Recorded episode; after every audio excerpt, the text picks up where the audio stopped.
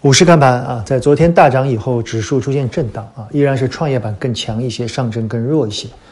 呃，从最近的疫情的数据来看啊，我们想整个疫情正在逐步逐步的收尾。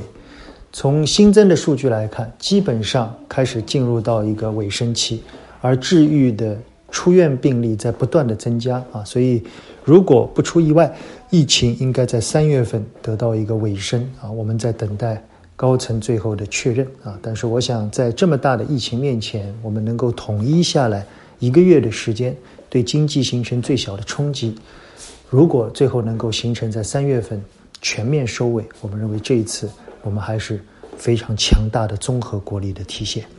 当然，对行情来说，疫情给了很多人机会啊。二月三号、四号的恐慌，到现在的高歌猛进啊，市场的情绪。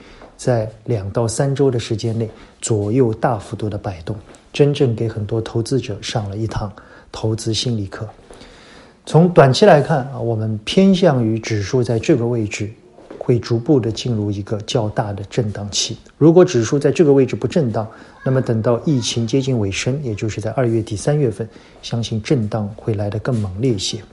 从今天的盘面来看，更强势的可能是一些军工类的企业，还是偏向于一些题材啊。同时，我们看到农业板块啊受到蝗灾，基本上印度的确认要逐步的收尾，也是出现了大幅度的调整。而前期我们提到的一些手机产业链，在苹果等一些大公司确认了可能会延后订单，以及整个今年的上半年可能产量不足的情况下，也出现了调整啊。我还是那句话。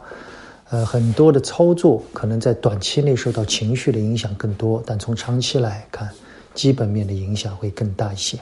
如果说在二月三号、四号，我们建议大家狠狠地扼住机会的喉咙的话，那么现在我们建议大家要逐步、逐步地开始往基本面去靠。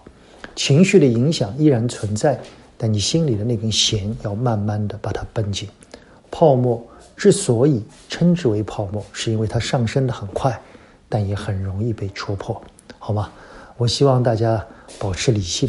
虽然这个位置我们不建议大家大幅度的减仓，但我认为适当的调仓和适当的左侧兑现一些利润，也许是让你心情更平静的最好的药方。